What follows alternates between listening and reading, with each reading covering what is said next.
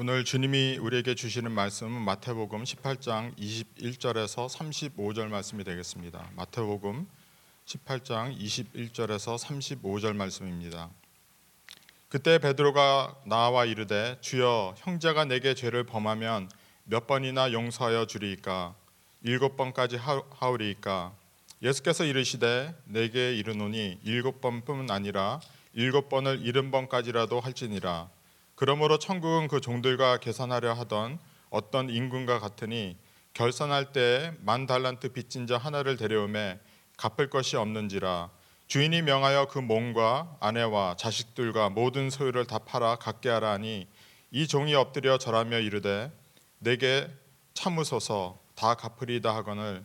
그 종의 주인이 불쌍히 여겨 놓아 보내며 그 빚을 탕감하여 주었더니 그 종이 나가서 자기에게 백 데나리온 빚진 동료 한 사람을 만나 붙들어 목을 잡고 이르되 빚을 갚으라 하매 그 동료가 엎드려 간과하여 이르되 나에게 참아 주소서 갚으리이다 하되 허락하지 아니하고 이에 가서 그가 빚을 갚도록 옥에 가두거늘 그 동료들이 그것을 보고 몹시 딱하게, 딱하게 여겨 주인에게 가서 그 일을 다 알리니 이에 주인이 그를 불러다가 말하되 악한 종아 내가 빌기에 내가 내 빚을 전부 탕감하여 주었거늘 내가 너를 불쌍히 여긴과 같이 너도 내 동료를 불쌍히 여김이 마땅하지 아니하냐 하고 주인이 노하여 그 빚을 다 갚도록 그를 옥절에게 넘기니라 너희 너희가 각각 마음으로부터 형제를 용서하지 아니하면 나의 하늘 아버지께서도 너에게 이와 같이 하시리라. 이어서 찬양대에서 참 사람 되신 말씀을 불러 주님께 영광을 돌리고 정진호 목사님께서 온전함을 막는 것 세 번째 말씀 unforgiveness란 제목으로 말씀을 전하실 때 귀한 주- 은혜 시간이 되시기를 어, 기원합니다.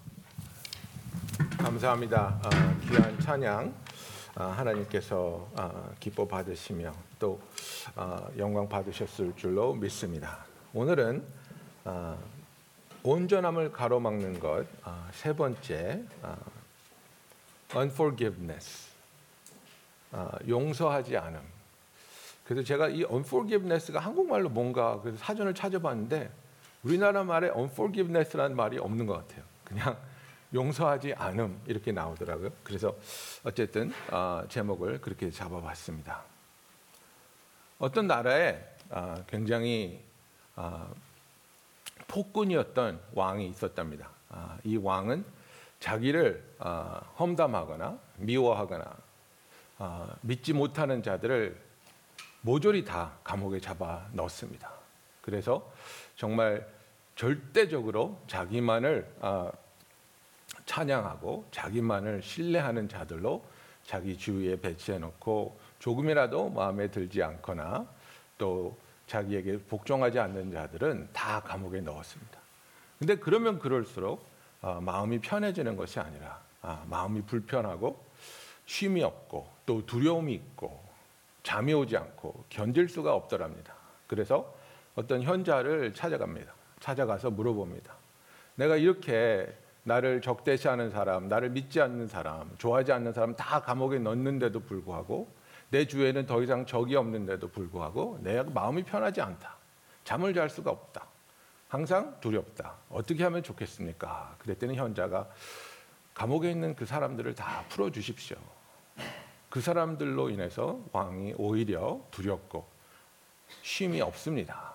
그래서 큰 결단을 내리고 왕이 그 자기가 감옥에 넣어둔 사람들을 다 풀어주려고 간수에게 키를 받아서 감옥을 열었더니 감옥 안에는 아무도 없고 자기 자신만 있었더라는 그런 얘기가 있습니다. 뭐 지어낸 얘기겠죠. 그런데 아, 이것이 영적인 상태를 보여주는 것 맞습니다. 그렇죠? 우리는 우리가 누구를 미워하면 그 사람이 누가 됐든지 그 사람을 우리의 마음속에 가둬둡니다. 그리고 그 사람이 기뻐하는 것, 쉬는 것, 즐거워하는 것, 성공하는 것을 절대로 용납하지 못합니다. 그리고 그런 것을 볼 때 분노하고 그런 것이 내 눈에 보일 때 좌절하고 그리하여 내 마음에 내가 가뒀다고 생각하는 사람을 나는 괴롭힌다고 생각하는데 사실은 내 자신을 그 감옥에 넣어두고 내 자신을 괴롭하는, 괴롭히는 것이 용서하지 못하는 아, 우리의 현실입니다. 예수님께서는 베드로가 예수님께 내가 몇 번이나 용서를 해야 되겠습니까? 일곱 번이면 됩니까? 이렇게 물어보는데 예수님께서는 그 베드로의 상상을 훨씬 뛰어넘는 답을 주시고 있습니다. 그 당시에 랍비들은 세 번까지 용서하고 똑같은 잘못을 네 번째 저지르면 그 사람과 관계를 끊어도 된다고 이야기하고 있었습니다. 그래서 베드로는 그것의 두 배가 넘는 일곱 번, 일곱 번 정도 하면 나는 다른 사람보다 훨씬 의로운 사람이 아니겠는가 하고 물어봤는데 예수님께서는 일곱 번뿐 아니라 일곱 번을 일흔 번까지라도 할지니라 하고 말하고 있습니다. 그죠? 우리가 알듯이 7은 완벽의 숫자입니다. 70은 속죄의 숫자입니다. 이스라엘 백성이 하나님 앞에 죄짓고 멸망하였을 때 포로 생활을 70년 하지 않았습니까? 그래서 그 70년을 통해서 속죄를 한다는 의미가 담겨 있기 때문에 완벽한 수- 숫자를 70번이나 하라는 것은 끝없이 계속해서 용서를 해 주라는 것입니다. 그런데 여기서 이제 예수님께서 예를 들고 있죠. 그래서 어, 백데나리온 빚진 자를 용서하지 못하는 이 신하. 그러나 자기 자신은 왕에게 얼마를 빚졌습니까? 만 달란트를 빚졌습니다. 그래서 쉽게 얘기하면 아, 그 당시에 로마 병정의 하루 아, 품이 아, 4분의 3 데나리온이었습니다. 그러니까 100데나리온이면 뭐 벌이에 따라 다르겠지만 6개월에서 1년치 일한 몫이 됩니다. 그래서 6개월에서 1년 동안 일한 돈을 누가 자기한테 빚지고 있었습니다. 그런데 달란트는요, 아, 6천 데나리온입니다. 이게 뭐냐면 내가 한 평생 일했다고 생각했을 때 한 평생 동안 먹지 않고 쓰지 않고 모을 수 있는 돈이 한 달란트라고 계산을 합니다. 그러면 지금 음, 내가 삶을 만 번을 살아야 모을 수 있는 돈이 만 달란트입니다. 왕한테 나한테 말미를 주시면 조금만 기다려 주시면 내가 이걸 갚겠습니다고 라고 말을 하는데 불가능한 얘기죠. 가능성이 일도 보이지 않는 얘기를 이 신하가 하고 있습니다. 그런데 왕이 극률이 여겨줬다고 말하고 있습니다. 은혜를 베풉니다. 이 사람의 능력으로는 아무리 몸부림쳐도 이 만달란트라는 돈을 갚을 재간이 없습니다. 그래서 탕감을 받습니다. 얼마나 기뻤겠습니까? 이 무거운 짐을 이제는 내려놓고 자유함을 만끽하면서 집에 돌아가는데 자기가 6개월 동안 열심히 일해서 벌어놓은 돈, 1년 동안 열심히 일해서 벌어놓은 돈을 빚진 친구를 만나는 겁니다. 야, 친구야. 나 지금 만 달란트를 탕감 받았어. 너 나한테 백 달란 백데나리온 빚진 거 없는 걸로 해. 퉁치자. 내가 용서해 줄게. 나 지금 너무 기분 좋아. 이렇게 돼야 되는데 그게 아니라 가서 멱살을 잡습니다. 야, 이 자식아. 언제 갚을 거야? 그리고서는 감옥에 집어넣습니다. 얼마나 이 행동이 악했는지, 얼마나 이 행동에서 왕으로부터 받은 은혜를 아, 이해하지 못하고 있는지 동료들이 민망해서 왕한테 고발을 합니다. 우리의 삶에 있어서 우리가 남들에게 상처를 받을 때가 있습니다. 또 사람들은 우리가 다 죄인이기 때문에 서로에게 죄를 짓고 서로에게 상처를 주고받으며 삽니다. 그래서 그것에 대해서 우리가 해결하지 못하는 그리하여 용서하지 못하는 부분이 있다면 그것은 우리로 하여금 하나님께서 우리에게 이루시기 원하는 그 온전함을 가로막는 벽으로 남게 되는 겁니다. 예수님께서는 이 사람이 용서하지 못 않았기 때문에 왕으로부터 받은 그 은혜를 빼앗기고 하나님의 은혜를 놓친 자가 되어서 영원히 이를 갈며 슬피 울음이 있을 것이라고 말씀하고 있습니다. 여러분, 우리가 용서하지 않을 때에 내가 용서하지 않는 사람이 괴롭힘을 당하는 것보다 내 자신이 괴롭힘을 당하는 것이 훨씬 큽니다. 우리가 용서하지 않을 때에 가장 큰 피해자는 누구입니까? 바로 나 자신입니다. 성경은 분명히 말하고 있습니다. 용서하지 않으면 용서받지 못할 것이라고 분명히 말하고 있습니다. 그래서 하나님 앞에 우리가 나아올 때, 우리가 하나님 앞에 기도할 때, 하나님과의 관계를 이어가려고 할 때에 우리가 하나님 앞에 나올 수 있는 이유가 무엇입니까? 용서함을 받았다는 담대함으로 나오는 것입니다. 그죠? 이 신하가 왜 왕으로부터 징벌을 받게 되었습니까? 하나님이 그에게 왕이 그 신하에게 베풀어 준 은혜를 어떤 은혜인지 어떤 대가를 치르면서 이 용서를 해 주었는지를 이해하지 못하고 있기 때문에 그랬습니다. 은혜에 대한 감사가 없는 것입니다. 자기가 어떤 상황에 있었고 그 말로가 무엇인지를 깨닫고 있지 못했기 때문입니다. 여러분, 전도가 가장 어려운 사람 중에 하나가 누구입니까? 극악무도한 죄인입니까? 그렇지 않습니다. 전도가 가장 어려운 사람은 착하게 살아온 사람들입니다. 자기가 생각해 봐도 착하거든요. 나는 남을 등쳐 먹은 일도 없고, 남을 도우면서 살았고, 가진 건 나누면서 살았고, 이 정도면 사람 냄새 나는 나 참 괜찮은 사람 아닌가? 내가 무슨 용서가 필요하지? 뭘 나 때문에 죽었다고 그러지? 내가 죄인인 것을 깨닫지 못하는 사람은 나의 죄를 용서하기 위해 십자가에 매달려 죽었다는 예수님의 희생을 이해하지 못합니다. 그래서 그런 얘기들 하죠. 아우 나도 누구처럼 뭐 사람을 죽이고 예? 사기 좀 치고 그래야 되나요? 나는 죄책감을 느끼지 못하겠어요.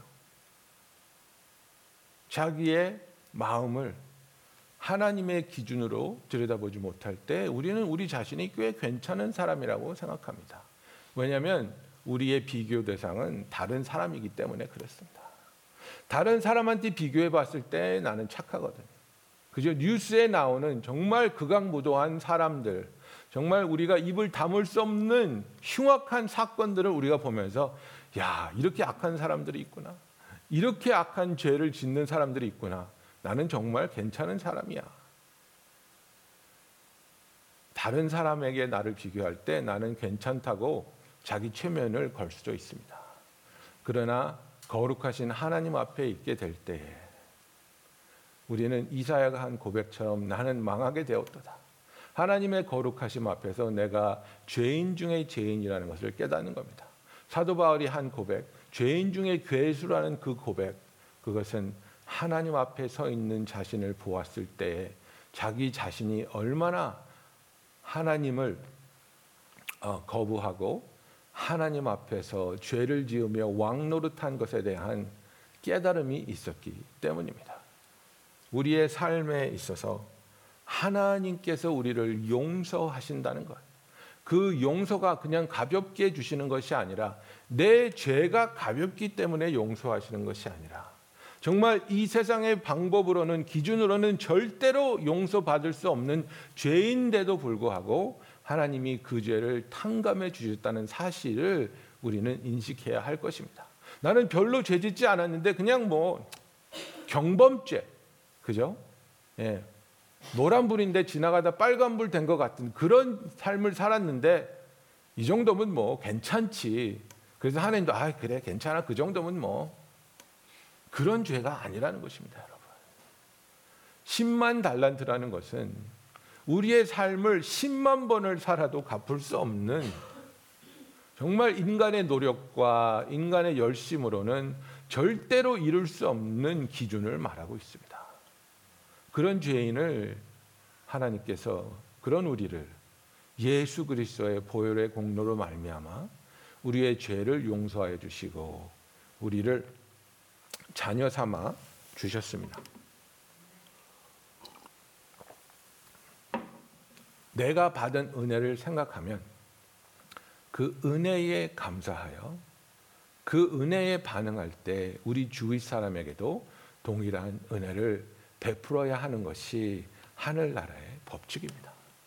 예수님께서 그래서 제자들에게 뭐라고 말씀하셨습니까? 내가 너희를 사랑한 것 같이 이웃을 사랑하라고 말하고 있는 것입니다. 하나님으로부터 받은 사랑으로 이웃을 사랑하라고 말씀하고 있습니다. 우리가 용서하지 못할 때에 우리의 삶에 하나님의 능력이 드러나지 않습니다. 여러분, 그리스도인에게 가장 신나는 일은 무엇입니까? 바로 내가 하나님께 기도할 수 있고 하나님이 나의 기도를 들으시고 응답해 주실 때 기도의 응답을 받았을 때만큼 우리가 기쁘고 감사한 순간이 없습니다. 아, 하나님이 내 기도를 들어주시는구나. 하나님이 내 기도를 들으시고 이렇게 응답하여 주셨구나. 우리가 언제 맥이 빠집니까? 우리가 언제 지칩니까? 아무리 기도해도 아무 일도 일어나지 않습니다. 아무리 기도해도 내가 바라는 그런 응답이 오지 않는 것 같습니다. 왜 내 기도는 응답이 없을까? 왜 나의 삶은 항상 패배와 두려움으로 가득 차 있을까? 이사야 59장에 1절 2절에 이사야가 이렇게 말합니다.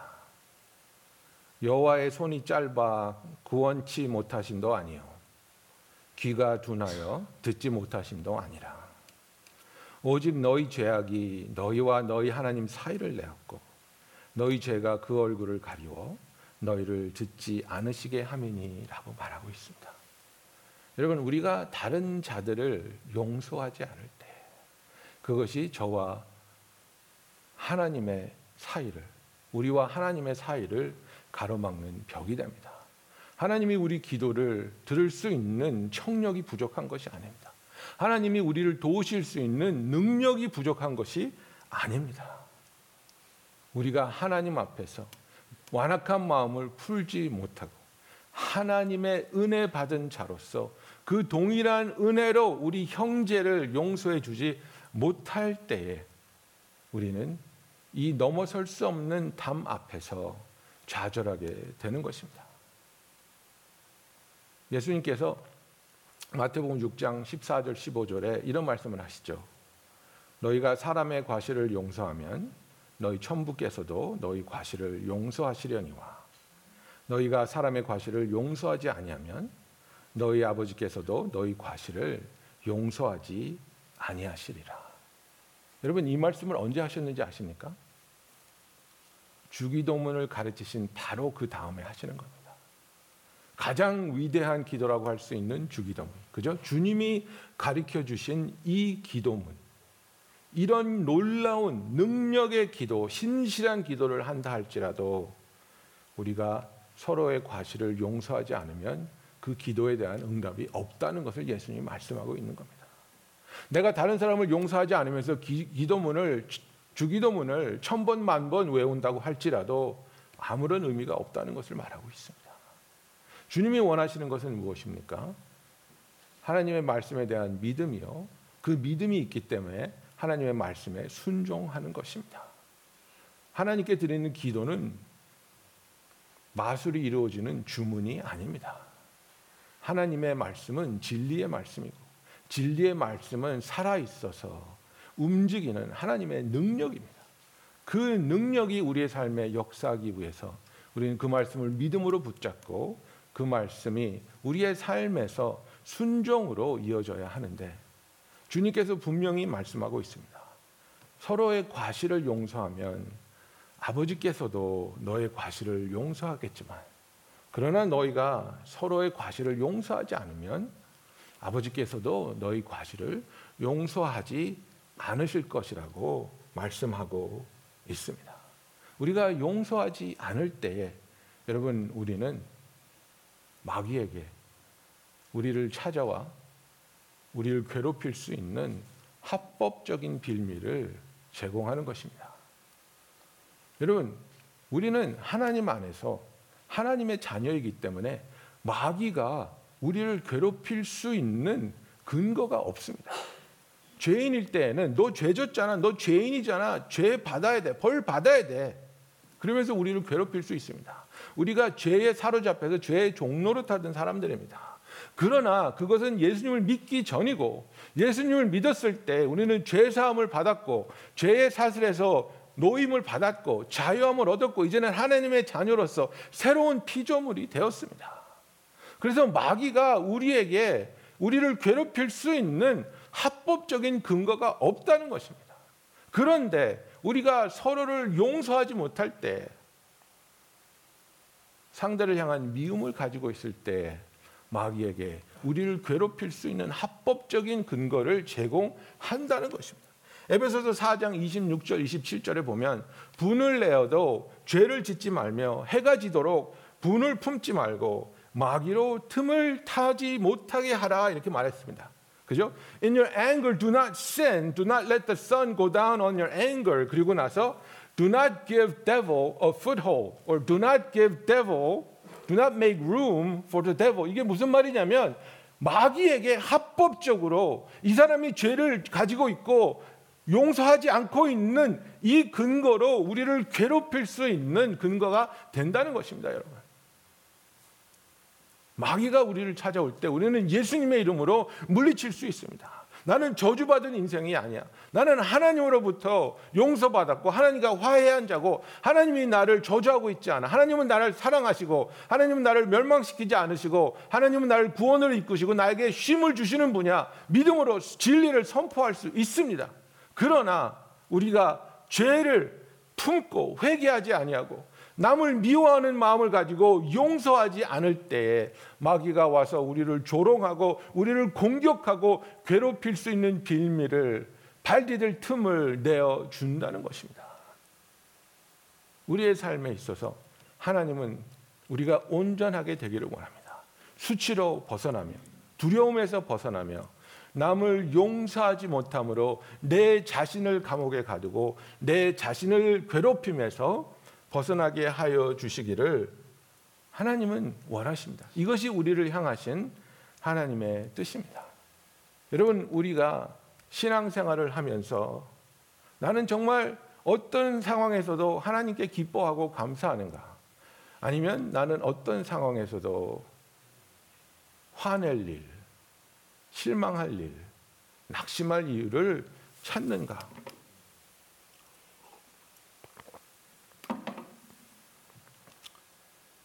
제가 캘리포니아에 있을 때 아, 약혼을 한 남자 청년이 있었습니다.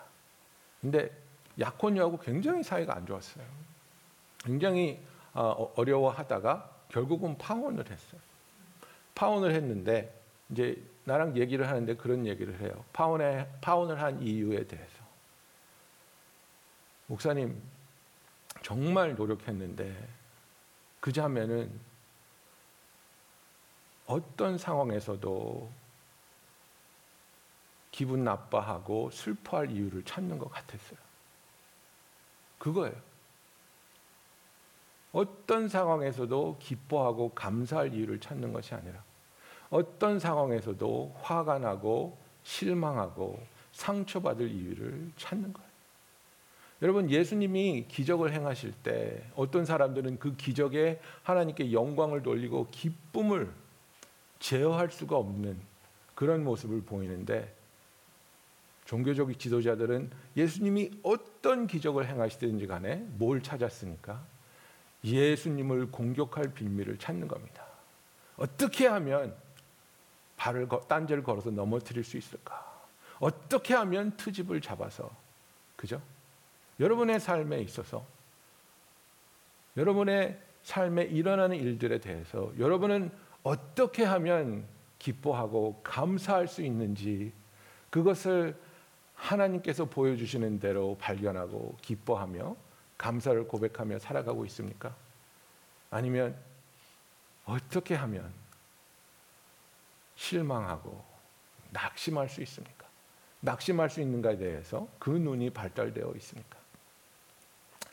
옛날에 옛날에 아, 최불암 시리즈가 유행할 때 최불암 아들이 성적표를 받아왔는데 다, 다 간데 국어만 양을 받았답니다.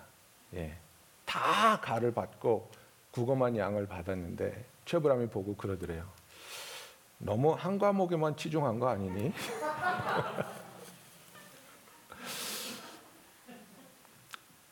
여러분 젊은이들 그리고 중고등부 학생들하고 사역을 하다 보면 부모님으로부터 받은 상처에 대해서 얘기할 때 가장 많이 나오는 얘기가 뭐냐면 전 과목을 다 A를 받았는데 한 개만 A 마이너스나 B 플러스를 받을 때가 있는데 그것 때문에 화내시고 실망하는 모습을 많이 봤다고 얘기들을 해요.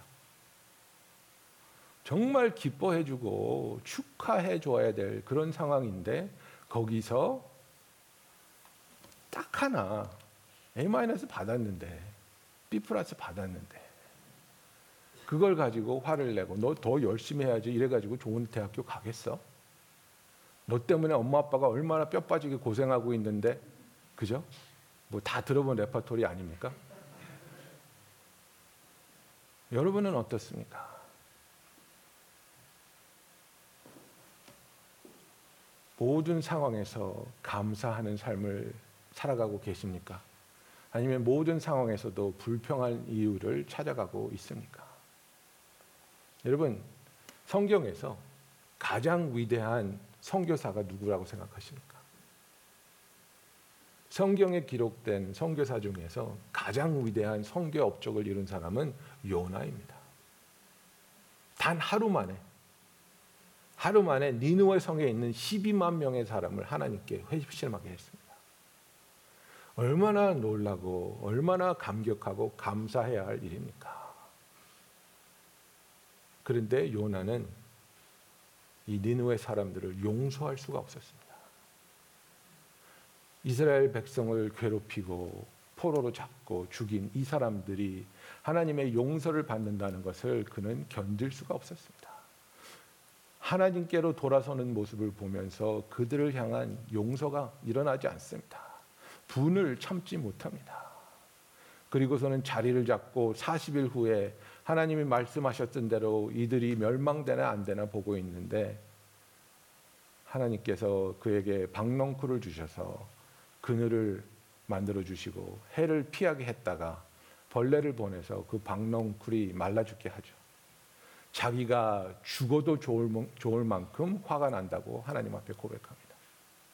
하나님께 감사할 일이 너무나도 많은 그런 순간이었는데 불구하고 자기는 박넝쿨 하나가 말라 죽은 것 때문에 자기를 죽여달라고 하나님한테 때를 씁니다.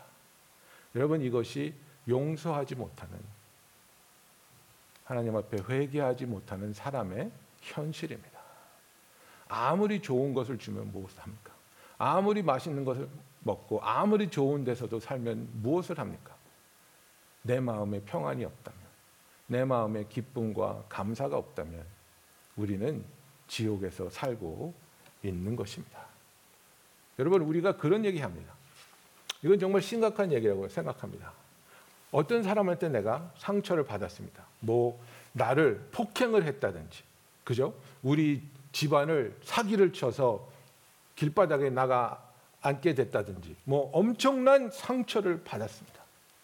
그런데 성경을 보니까 아, 이 사람을 용서해야지 나한테 아, 평안이 있고 기쁨이 있다는 거예요. 하나님 이거는 불공평하지 않습니까? 죄 지은 사람이 회개하면 끝나야지. 왜 죄를 당한 내가 치러야 될 값이 있는 겁니까? 이겁니다. 그죠? 이게 우리를 힘들게 하는 겁니다. 나는 피해자인데 왜 피해자인 내가 대가를 치러야 되냐 이거예요. 우리와 하나님과의 관계에서 누가 죄를 지었습니까? 누가 피해자입니까? 그리고 누가 그 값을 화해의 값을 치렀습니까? 하나님께서는 피해자입니다. 우리들이 하나님께 죄를 지었고 우리가 하나님을 배반했고 우리가 하나님의 영광을 가렸습니다. 하나님과 우리가 화해하기 위해서 우리가 지른 이 죄값이 치러져야 되는데 이 화해가 이루어지기 위해 치러져야 할 죄값을 저와 여러분은 갚을 길이 없는 겁니다. 그런데 그 화해를 이루기 위해서 하나님께서 독생자를 십자가로 보내십니다. 우리는 말합니다. 하나님, it's not fair. 이거는 너무 굴- 불공평해요. 저 사람이 나한테 수치를 줬는데, 저 사람이 나한테 상처를 줬는데, 왜 내가 저 사람을 용서해야 돼요? 왜냐하면 우리가 하나님께 죄를 짓고, 우리가 하나님의 영광을 가리고, 우리가 하나님을 배반했을 때에 하나님께서 우리를 용서하기 위해서 하나님께서 예수 그리스도를 통해 우리의 죄값을 치러 주셨다는 겁니다.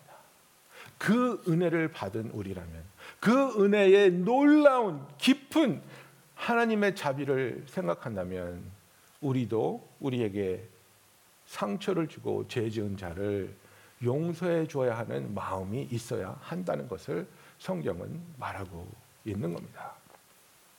옵션이 있습니다, 여러분. 우리에게 선택권이 있습니다. 내가 상처받았을 때, 누가 나한테 죄를 지었을 때, 우리가 선택하는 겁니다. 이 사람을 용서하지 않고 계속해서 내 마음 속에, 내 자신의 마음에 미움과 고통과 두려움과 원망으로 가득 채워놓고 살 것인가? 아니면 이 사람을 용서해 줌으로 말미암아 내가 그 받은 상처가 치유되고 하나님으로부터 위로와 평안과 안식이 넘치는 삶을 살 것인가? 여러분은 무엇을 택하시겠습니까? 내 마음속에 쓴뿌리가 있어서 계속해서 나를 괴롭게 하는 그 쓴뿌리를 품고 살아가시겠습니까? 아니면 하나님 앞에서 하나님의 은혜를 구함으로 이 사람을 용서하고 이 사건을 하나님께 고백하며 하나님이 주시는 치유와 위로와 안식을 경험하시겠습니까? 이것이 우리가 매일 순- 매, 매일 매 순간 해야 할 선택입니다. 우리가 만일 용서하기로 결심하였다면 그렇다면 우리의 용서의 대상은 누구입니까? 우리는 누구를 용서해야 합니까?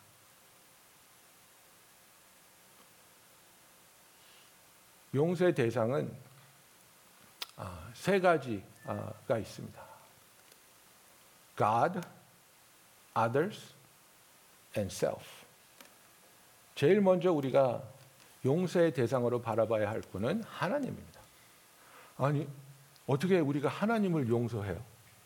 하나님이 죄를 지으신 분이 아닌데 하나님한테 용서한다는 생각을 한다는 것조차 신성모독 아닙니까? 그죠? 여기서 나오는 하나님에 대한 용서는 내 잘못을 바로 잡는다는 의미입니다. 왜냐하면 우리의 감정은 하나님한테 화가 나 있어요. 우리의 감정은 하나님한테 실망해 있어요. 우리의 감정은 하나님한테 분노하고 있어요. 왜? 하나님 어떻게 이런 일이 일어나게 할 수 있습니까? 하나님 어떻게 나한테 이런 고통을, 이런 수치를 주십니까? 너무나 화가 나는 거예요. 너무나 미운 거예요. 하나님이 나를 사랑한다 그랬으면서 왜 이런 파탄이 일어나게 하십니까? 그죠? 그게 감정이에요. 감정. 진리는 아니지만 감정이란 말이에요. 그러면 이 감정을 하나님한테 고백해야 되는 거예요. 나 하나님한테 너무 실망했어요. 나 하나님한테 너무 화가 나요. 나 하나님한테 너무나 큰 분노가 있어요. 그죠? 이스라엘 백성이 가나안을 정복하기 시작했을 때 여리고 성을 너무나도 쉽게 무너뜨리고 너무나 작은 아이성에 갔다가 사람들이 패배하고 죽는 일이 일어났습니다. 그래서 여호수아가 너무나 실망하고 좌절하면서 하나님 앞에 부르짖는 장면이 여호수아 7장에 나옵니다. 여호수아가 옷을 찢고 이스라엘 장로들과 함께 여호와의 궤 앞에 땅에 엎드려 머리에 티끌을 무릅쓰고 저물토록 있다가 여호수아가 가로되 슬프도소이다 주 여호와여 어찌하여 이 백성을 인도하여 요단을 건너게 하시고 우리를 아모리 사람의 손에 붙여 멸망시키려 하셨나이까 우리가 요단 저편을 족하게 여겨 거하였더라면 좋을 뻔하였나이다 주여 이스라엘이 그 대적 앞에서 돌아섰으니 내가 무슨 말을 하오리까 Lord what can I say 여러분 지금 여호수아가 하는 말이 진실입니까? 진실이 아닙니다. 하나님이 이스라엘 백성을 죽이려고 하나님이 이스라엘 백성에게 수치를 주려고 요단강을 건너게 하셨습니까? 하나님이 이스라엘 백성에게 패배를 안겼습니까? 그렇지 않습니다. 아간의 죄 때문에 일어난 일이지만 이 상황에서 여호수아는 자기의 마음에 있는 이모션, 하나님을 향한 감정을 다 쏟아내는 겁니다. 고백하는 겁니다. 그렇게 고백했을 때에 하나님께서 응답하고 잘못된 생각과 잘못된 감정을 바로잡아 주시는 겁니다. 여호와께서 여호수아에게 이르시되 일어나라 어찌하여 이렇게 엎드렸느냐 이스라엘이 범죄하여 내가 그들에게 명한 나의 언약을 어기었나니 곧 그들이 바친 물건을 취하고 도적하고 시기하여 자기 기구 가운데 두었느냐 그죠? 하나님이 설명해 주시는 거예요. 하나님께서 우리를 미워하시고 우리를 저주하시고 우리를 죽이려고 이런 일을 허락하신 것이 아니라 이유가 있고 그 이유를 설명하시면서 우리가 하나님을 향해 가졌던 오해와 원망하는 마음과 섭섭한 마음을 바로 잡는 것이에요. 그런데 우리는 하나님한테 이런 감정을 품었다는 것을 너무나도 죄송하게 생각하고 죄라고 생각하기 때문에 말을 꺼내지도 못해요. 여러분 상한 감정은 치유를 받아야 되는 겁니다. 상한 감정은 하나님께서 뭐라고 말씀하고 있습니까? 시편에서 보면 하나님 앞에서 토해내라고 말하고 있습니다. 토한다는 것은 무엇을 말합니까? 아무런 필터도 거치지 않고 다 쏟아내는 것을 말하는 겁니다. 하나님 내가 이렇게 느낍니다. 나한테는 이렇게 느껴집니다. 나한테는 이렇게 다가왔습니다. 하나님 내 마음이 이렇습니다. 우리의 마음에 있는 응어리진 그 모든 것을 하나님 앞에 쏟아낼 때 그것은 불경한 죄가 아니라 우리의 정직한 고백이 되는 겁니다. 그 정직한 고백이 있을 때 하나님은 그 마음을 위로해 주시고 치유해 주시며 우리의 오해와 잘못된 부분을 바로잡아 주시는 겁니다.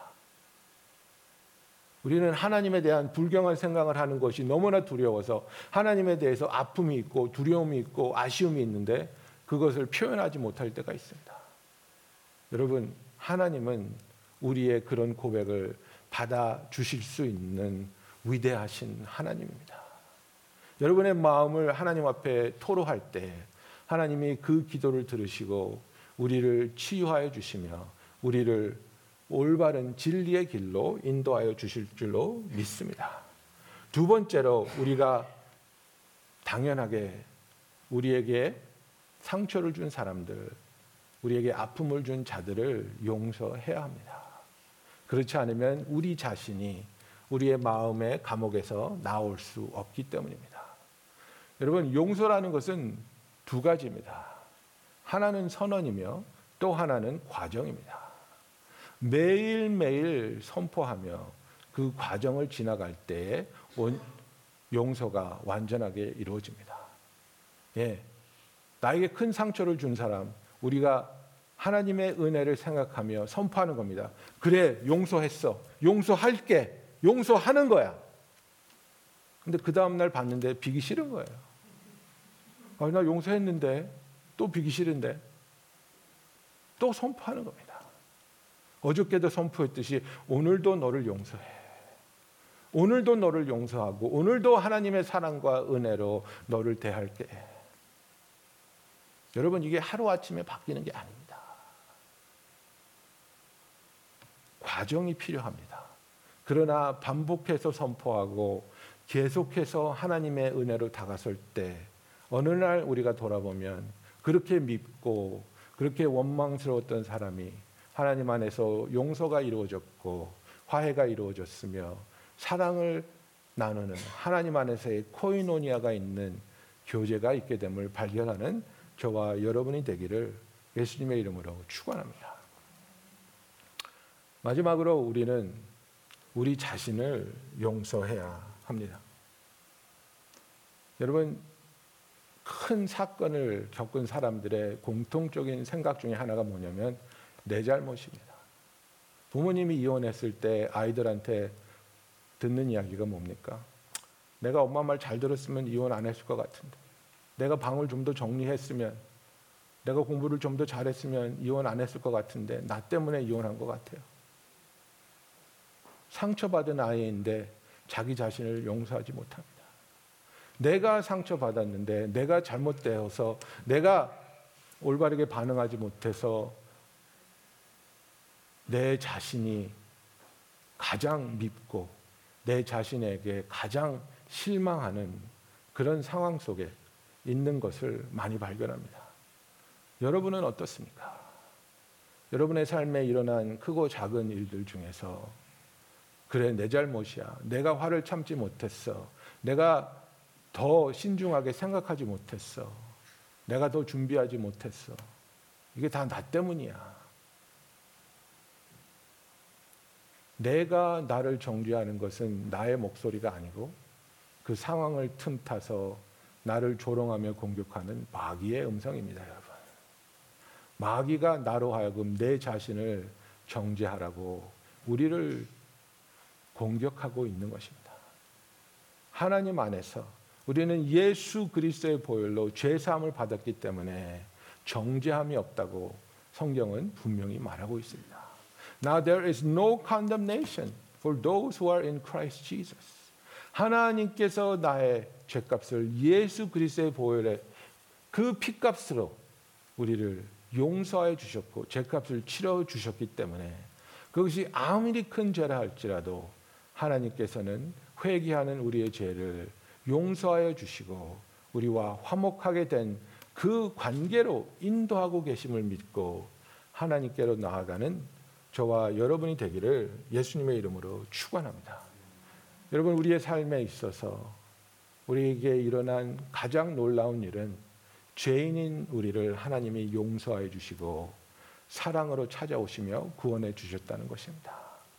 그 은혜를 그 사랑을 체험한 저와 여러분이 우리 주위에 있는 사람들에게 동일한 은혜와 사랑을 베풀며 용서할 때에 하나님 안에서 온전함을 누리게 되는 놀라운 축복과 변화가 있기를 예수님의 이름으로 축원합니다.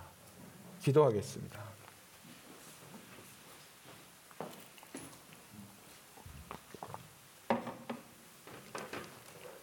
여러분 이 시간에 하나님께서 너는 오늘 누구를 용서하겠느냐고 물으신다면 누구의 이름을 말하시겠습니까? 지금 이 시간에 믿음으로 용기를 가지고 나에게 베푸신 하나님의 은혜와 긍휼을 생각할 때 누구의 이름을 말하시고 그 사람을 용서하시겠습니까? 용서는 선포입니다. 용서는 과정입니다. 이 시간에 그 이름을 그 사람을 향한 용서를 선포하며 계속해서 반복해서 그 과정을 통해 완전한 용서와 화해가 이루어지는 저와 여러분 되기 원합니다. 우리 마음 속에 있는 우리 마음 속에 가둬둔 그 사람의 이름을 하나님 앞에 고하며 그 사람을 내 마음의 감옥에서 풀어주며 하나님의 용서를 하나님의 치유를 화해를 구하는 시간 갖겠습니다. 다 같이 기도하겠습니다.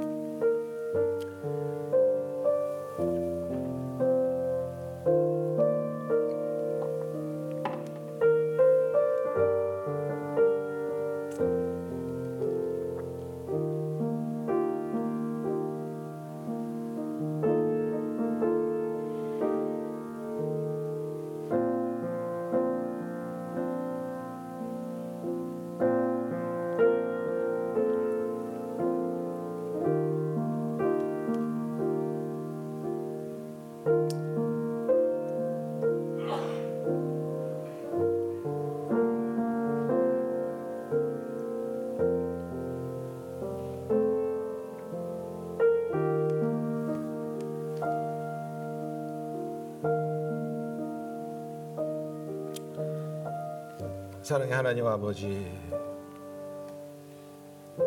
죄인인 우리를 사랑하여 주시며 우리의 힘과 노력으로는 도저히 갚을 수 없는 이 죄값을